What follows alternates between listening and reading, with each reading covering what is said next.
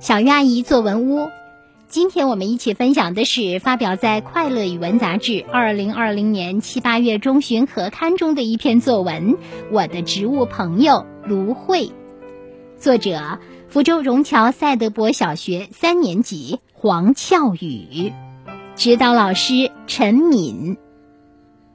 啊，这是被刷了绿油漆的刺猬吗？刚进家门，我就被一个绿色的小家伙吓了一跳。我小心地靠近一看，才发现原来是一株植物。妈妈笑着说：“这位像刺物的植物朋友是芦荟。”我蹲下来细细打量起它，只见芦荟街上住着无数白色的小精灵，每一条街的两边都有带刺的士兵守护着精灵们。我忍不住想。要是我也住在这条街里，一定会感觉很安全吧？芦荟的形状看起来像滑滑梯，浇水的时候，它变成了小水珠的乐园。小水珠呲溜一声滑下去，玩得不亦乐乎。我还发现，虽是同一盆芦荟，但有的芦荟叶片大大方方地向外舒展，有的则羞答答地往里靠。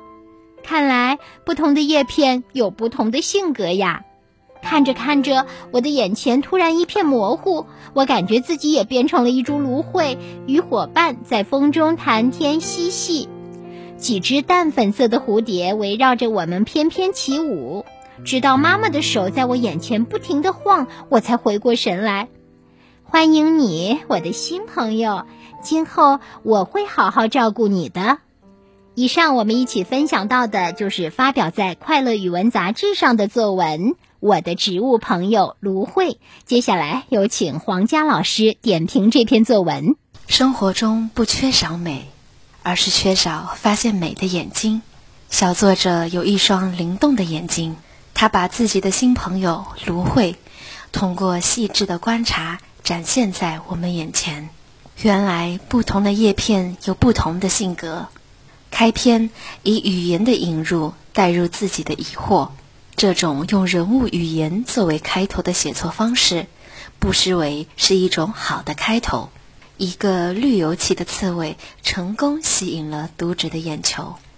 小作者用词贴切细腻，一个小心靠近，才与看到绿油漆的刺猬时产生的害怕相对应。这个绿色的家伙好像很不一般。小作者以蹲。细细打量的动作描写，把芦荟拉到眼前，欣赏起这株芦荟来。小作者善用比喻和拟人的修辞手法，不仅把芦荟描写的形象生动，还十分有趣。把芦荟的叶片比作街道，把叶片上的小点比作白色的小精灵，把芦荟的形状比作滑滑梯。一时间，这芦荟竟成了小水珠的乐园。清新活泼的语言，欢快明朗，字里行间流露出童心，使文章极富生命力，富有趣味的想象。小作者情不自禁地置身其中，与芦荟一起谈天嬉戏，玩得不亦乐乎，仿佛也在享受着这片快乐的天地。